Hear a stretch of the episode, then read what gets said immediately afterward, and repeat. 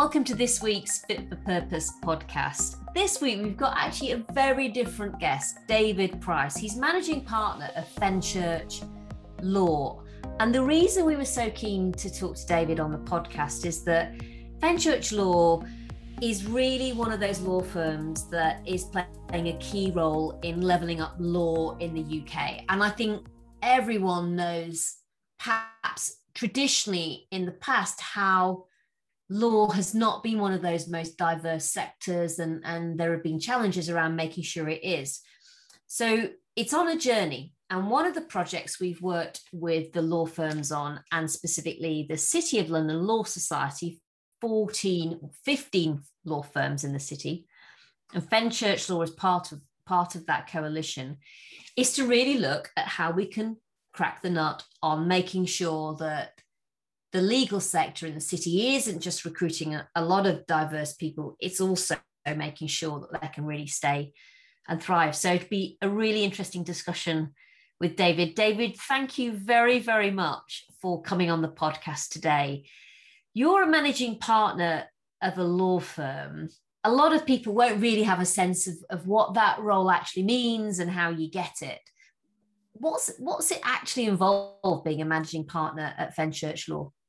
Lot of variety, which is good. And, and, look, I should say thank you very much for having me on the podcast, Justine. It's a real privilege to be here. But in terms of what it means to be a managing partner, it's probably quite different for me than it is for the managing partner of very large law firms. So Fenchurch Law is a boutique law firm, and what that means effectively is that we are small and we're specialist and we provide services that we think you know, have a degree of sophistication about them. So I spend about half of my time doing casework for clients. I spend the other half of my time running the firm. So I really like the leveling the law initiative uh, for, for, a variety of reasons. But one of the reasons I like it so much is that as a firm, we actually are a very purpose driven organization, and, and our purpose is actually about leveling up as well.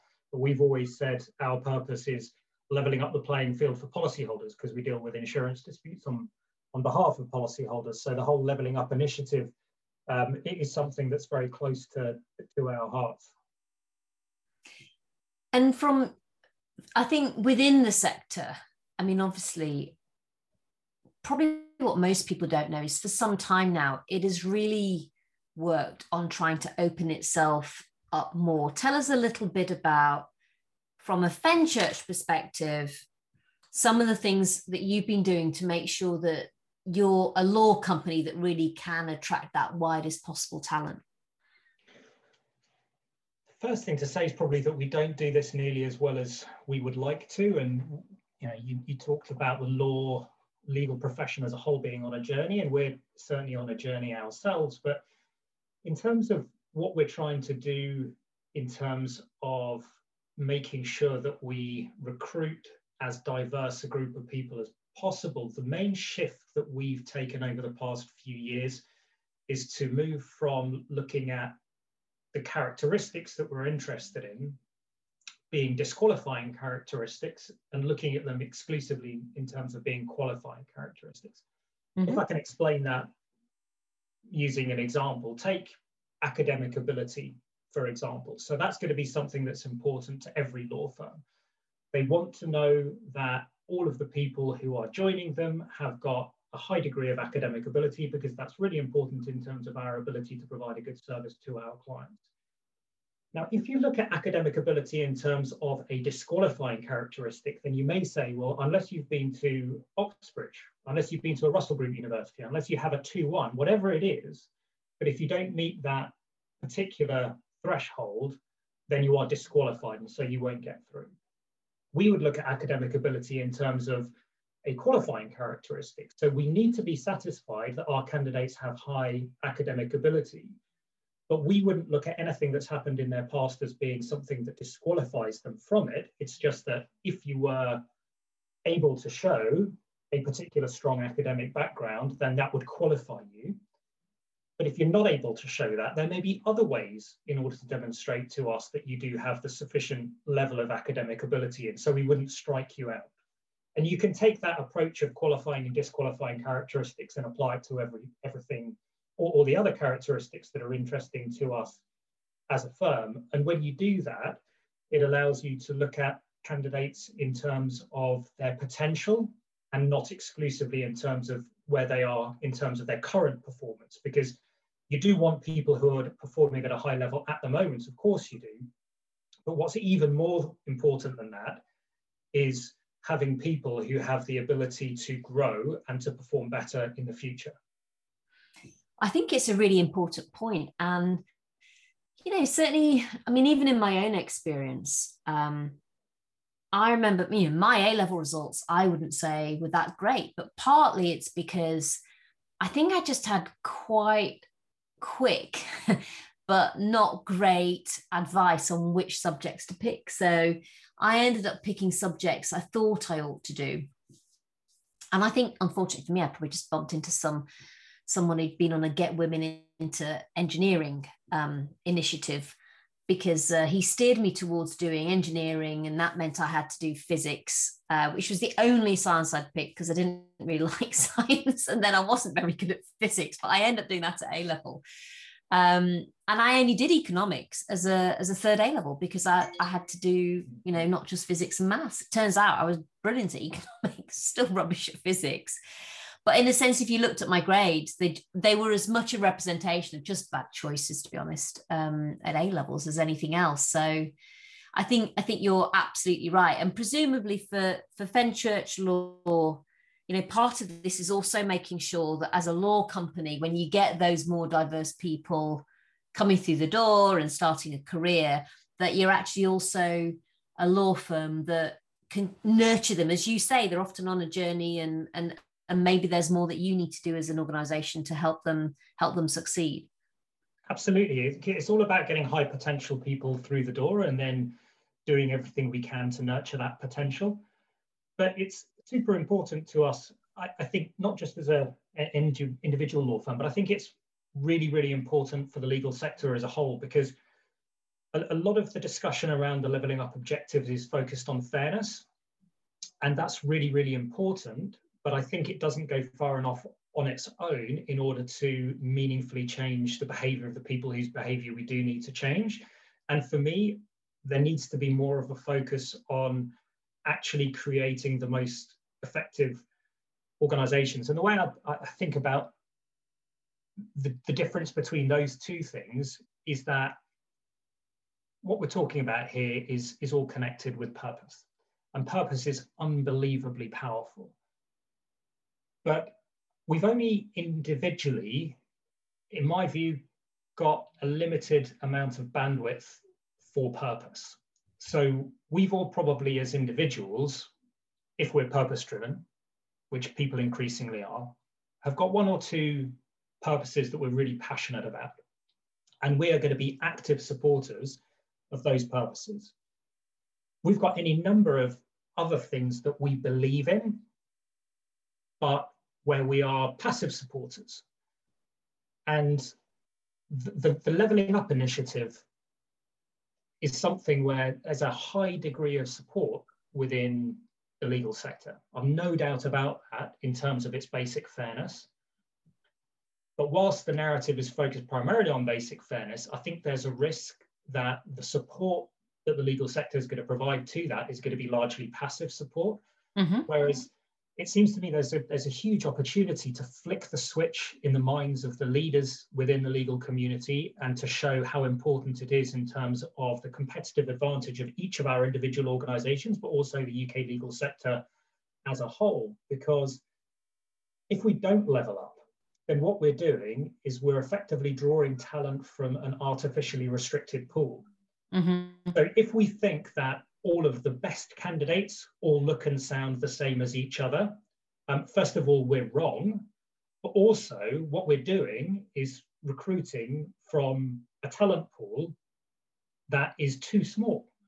Whereas if we realize that actually the best and most high potential candidates could come from any kind of background, then that frees us up to recruit from a much, much wider talent pool and gives us a huge competitive advantage. So if, if we in the UK legal sector crack this and we really do begin to recruit truly diverse teams, then we will have a huge competitive advantage as against other legal sectors in other parts of the world. And that's a massive opportunity as I see it.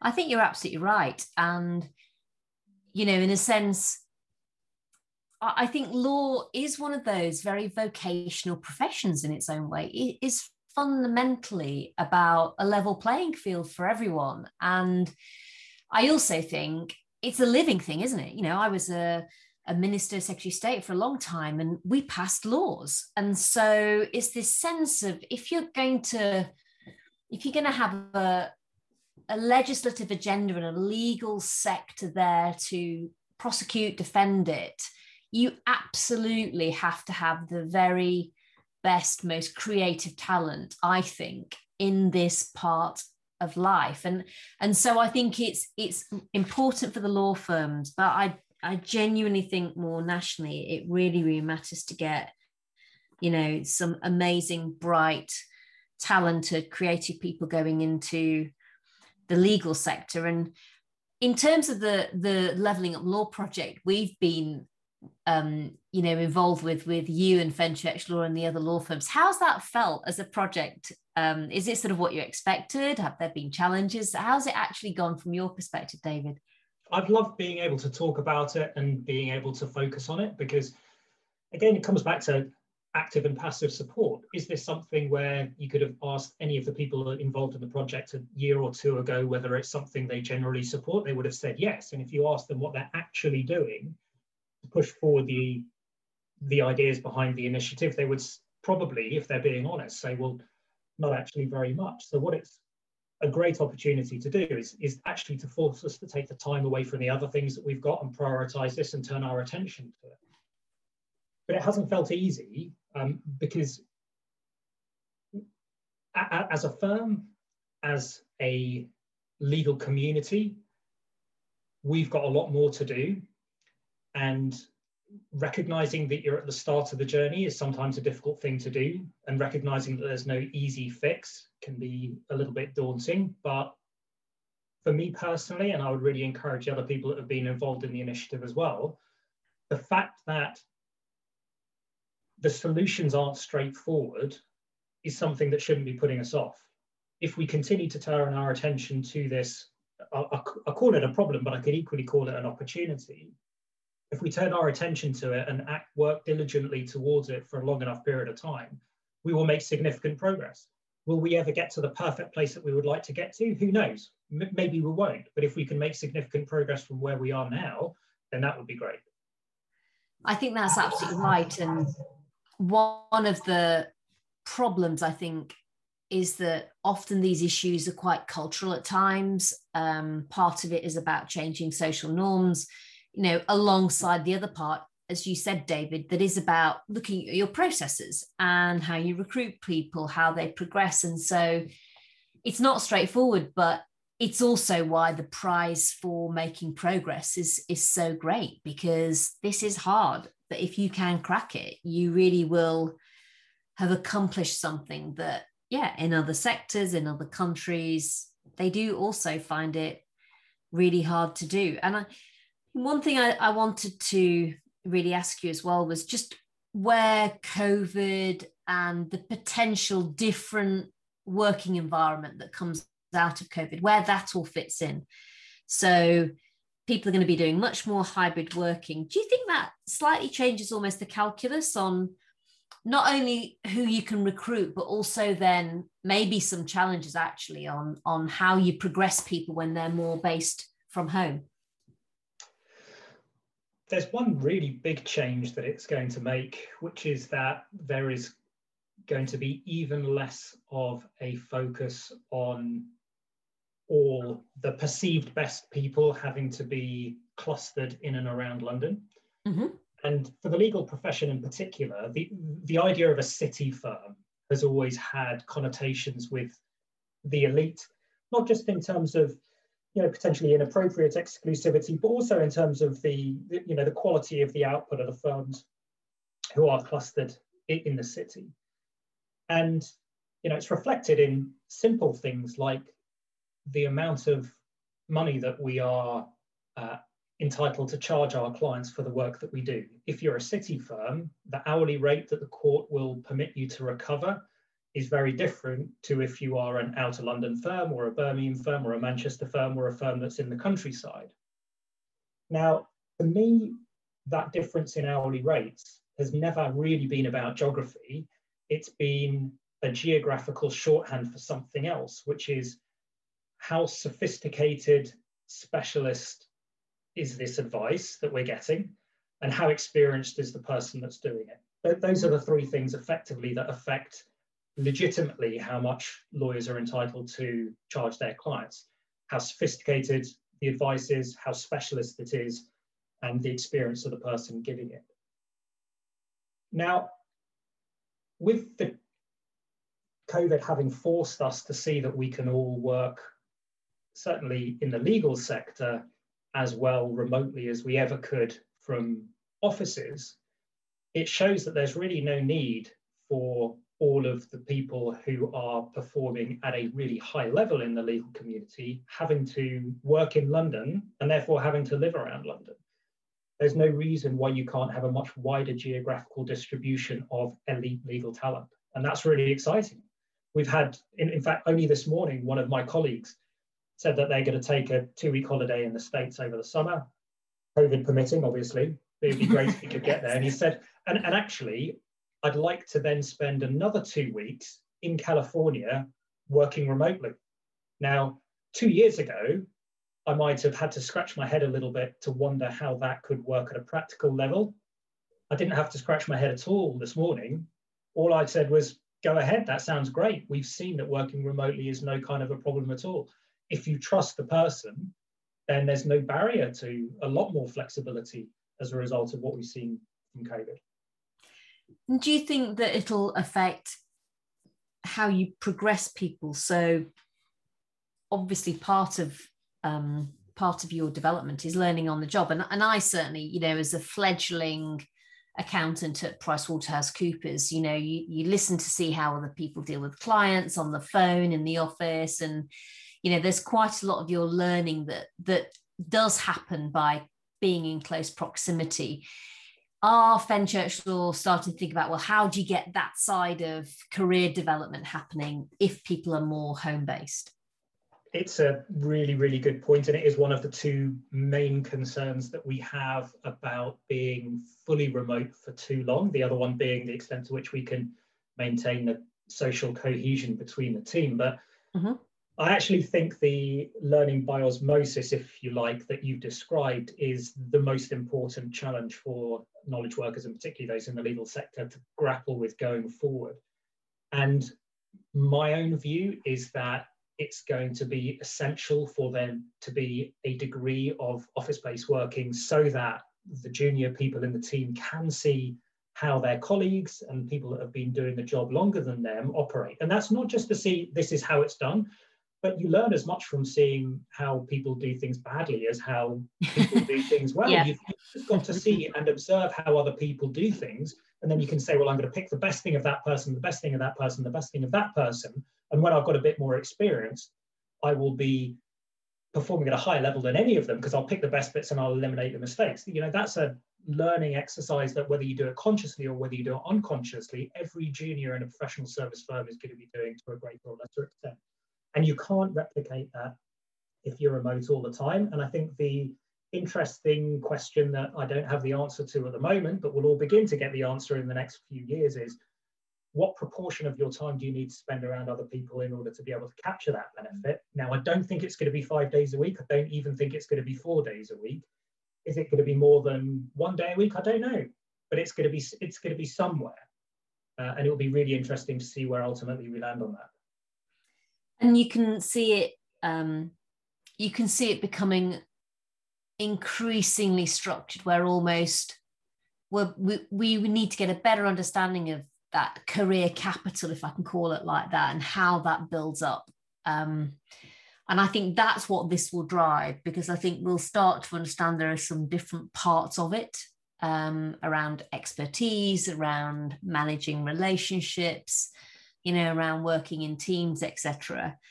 But then, I, you know, I really wouldn't be surprised if you end up in a situation where, you know, there will be some people who are working for five days in the office. There'll be younger people, and mm. they will be more exposed, possibly to you know, more senior staff members who, you know, maybe only working two days in the office, but actually there'll be a steady flow through of all of them for for some kind of exposure to happen. But it is interesting, um, and it's this classic thing where whenever you have quite a structural change, and I think COVID will be, you know, socially, mm. there are opportunities and threats. The opportunity actually is that people can work in London, quote unquote, who never would have been able to afford to do that before, just purely often commuting.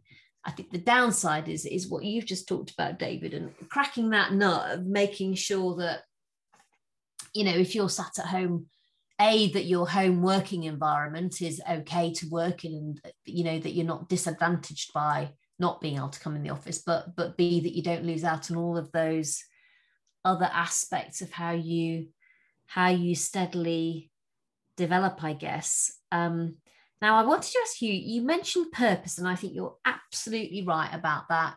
Um, it is, it's about, you know, knowing what drives you really. And it's obvious something really important to Fenchurch law. So tell us a little bit about why you think purpose matters to the business. But then I also want to sort of dig into like your purpose, you know, what drives you. But but maybe let's start with purpose and Fenchurch law first it binds people together. Simple as that. Um,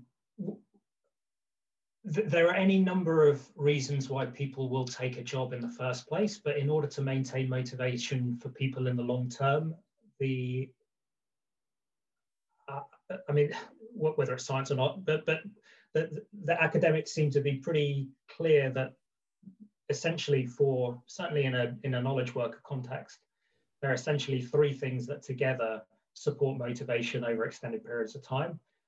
And that is having a high degree of autonomy, being able to master a complex discipline, and having a sense of purpose, and particularly having a shared purpose with your colleagues.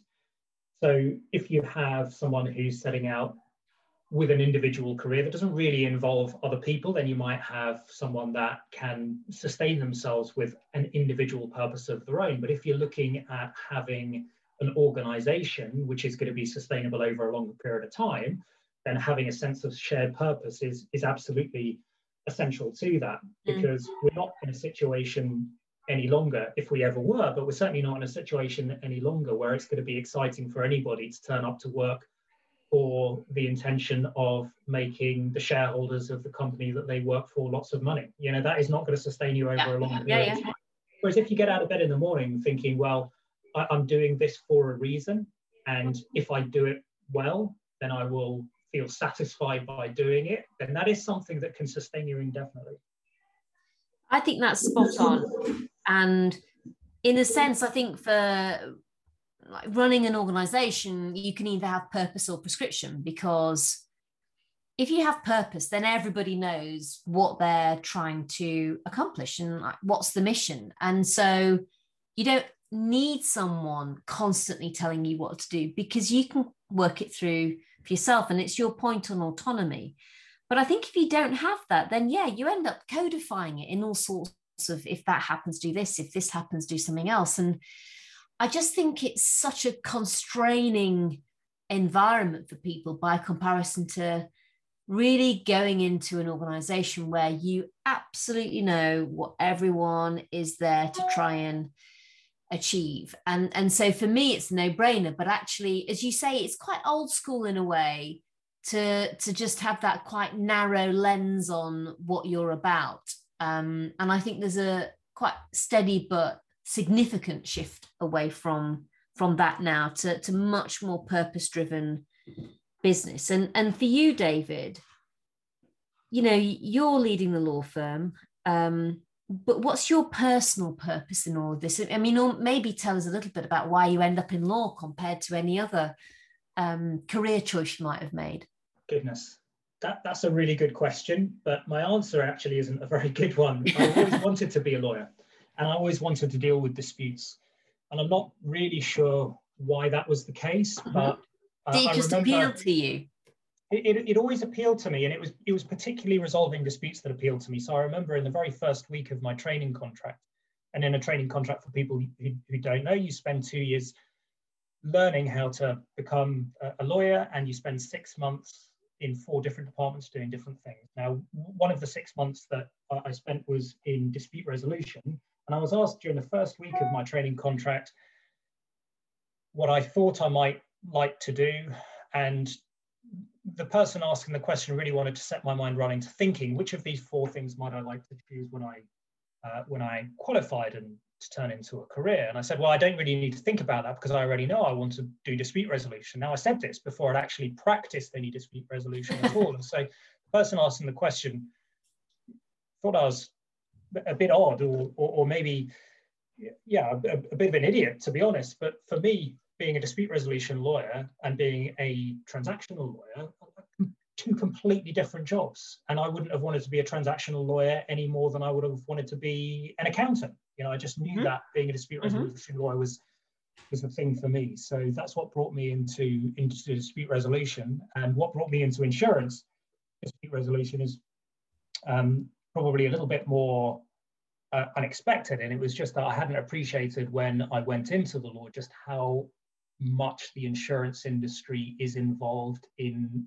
the majority of commercial disputes that happen in uh, in any economy really. And so when i saw the extent to which insurance played a huge part in dispute resolution i wanted to be as close to the center of that market as possible. And then i made the final transition which was so important for my career from acting on behalf of insurers to acting on behalf of policyholders and mm-hmm. so w- when i set up fenchurch law in 2010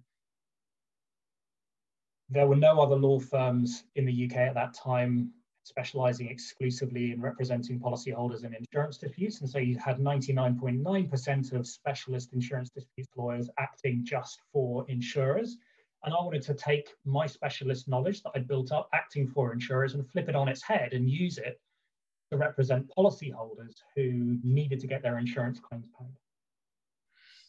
And at the time, they were what being represented by who exactly? Their their broader lawyers that advise yeah. them. It's exactly right. By and large, it was by by generalist solicitors. So these were general commercial litigators, many of whom were really excellent. But my experience of representing insurers in relation to those disputes is that the generalists who we were coming up against might have been amazing at dispute resolution incredibly intelligent, incredibly effective, but because they weren't living and breathing insurance day in, day out, they simply weren't able to mm. compete with us on a level playing field because in, insurance is really, as an area of law, is a very specialist area. And it's, it's an area where just knowing what contract law is isn't necessarily going to get you everywhere you need to be.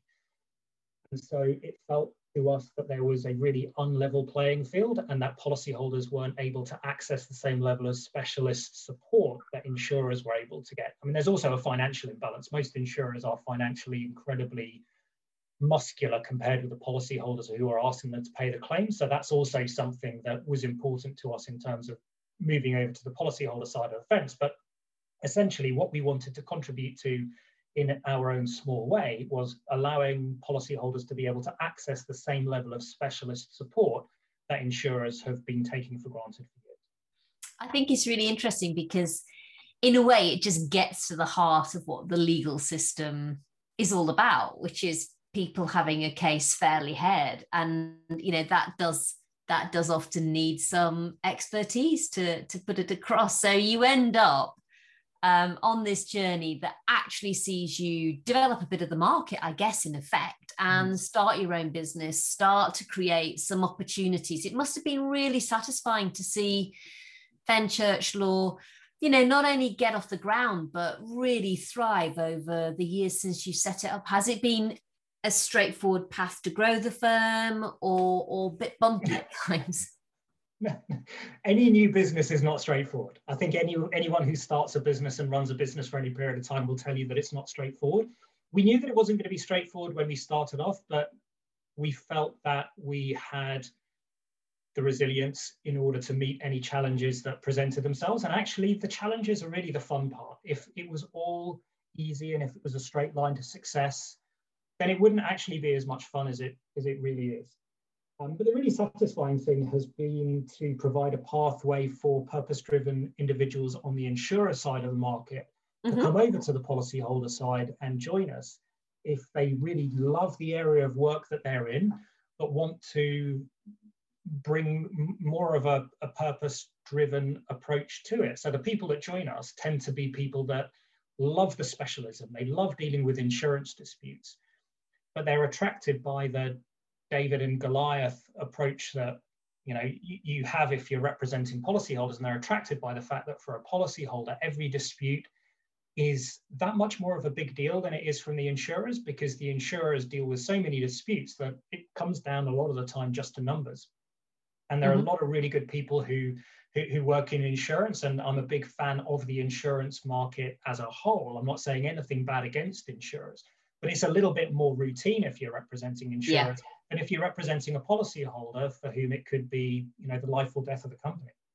Yeah, it's I mean, it's really, really interesting. And I mean, so obviously for you, I mean, this is why it's such an interesting discussion. It's not just about the the law career you've had, it's actually that you've done so much more than that. And you know, you set up this business and and obviously hopefully it can continue to go from strength to strength. But if you were if you were talking to a much younger version of David, you know, um, years ago almost at school, what advice do you think you know with all of this journey you've been on what advice to your younger self do you think you'd you'd give uh, for for little david at the beginning of a career or still at school? I think have fun. When i began my training contract one of the things that really struck me in the first few months is that the people in the particular office I was working in just didn't seem like they were having much fun. And I found that really tough, you know, coming from school, coming from university environments where they are enjoyable. Yes, you're working hard, but they're enjoyable. Uh, I found it difficult to be in an environment where it just looked like people weren't having fun. I was hugely fortunate when I was a very newly qualified solicitor that I got a new boss who came in and both enjoyed himself and was effective at his job as well. And it made me realize that something being work doesn't necessarily mean it's not fun. You can have you, you can have both. And so I'd say to anyone, you know, coming into the legal profession, enjoy it. You know, and if you're not enjoying it, find an area that you do enjoy. Great advice. And conversely, we're into the quick fire questions. I'm going to ask you a few questions now, David, just to close. Okay. But what's the best advice anyone else has given to you? If you smile, you can achieve anything. Who told you that? So that was the managing partner of the firm that I worked for immediately before starting Fenchurch Law. And yeah, I've always brought a high degree of intensity to my job, but he just said, just smile more. You know, if, if you smile more, then you know, you know, it will make you more effective as well. And so I think that's the same for everybody. If you work with a smile on your face, it will attract people to you, whether that's clients, whether it's people you want to join the firm or or whoever. You know, it's the, the phrase, isn't it? If you smile, the world smiles with you, and it's it's so true. And I guess it ties back to your your other answer in a sense of of having fun and that's that's kind of how you make it happen. So next question then proudest career moment. So the the firm that i worked at where, where that managing partner was uh, in charge worked in the building that fenchurch law currently is at the moment. And about 95% of what that previous firm did, I thought it did really, really well, but it had 5% where I thought this just isn't the right way to run a law firm. So essentially, the way I look at it is leaving that firm and creating Fenchurch Law is a little bit like going on the Odyssey to capture that 95% that was just right and add in the 5% that I thought could be done in a in a better way. And then mm. when we came back to the same building that I'd left seven years previously, and it was opening the doors of Fenchurch Law again in that building, that really did feel fabulous and felt like coming home. Brilliant.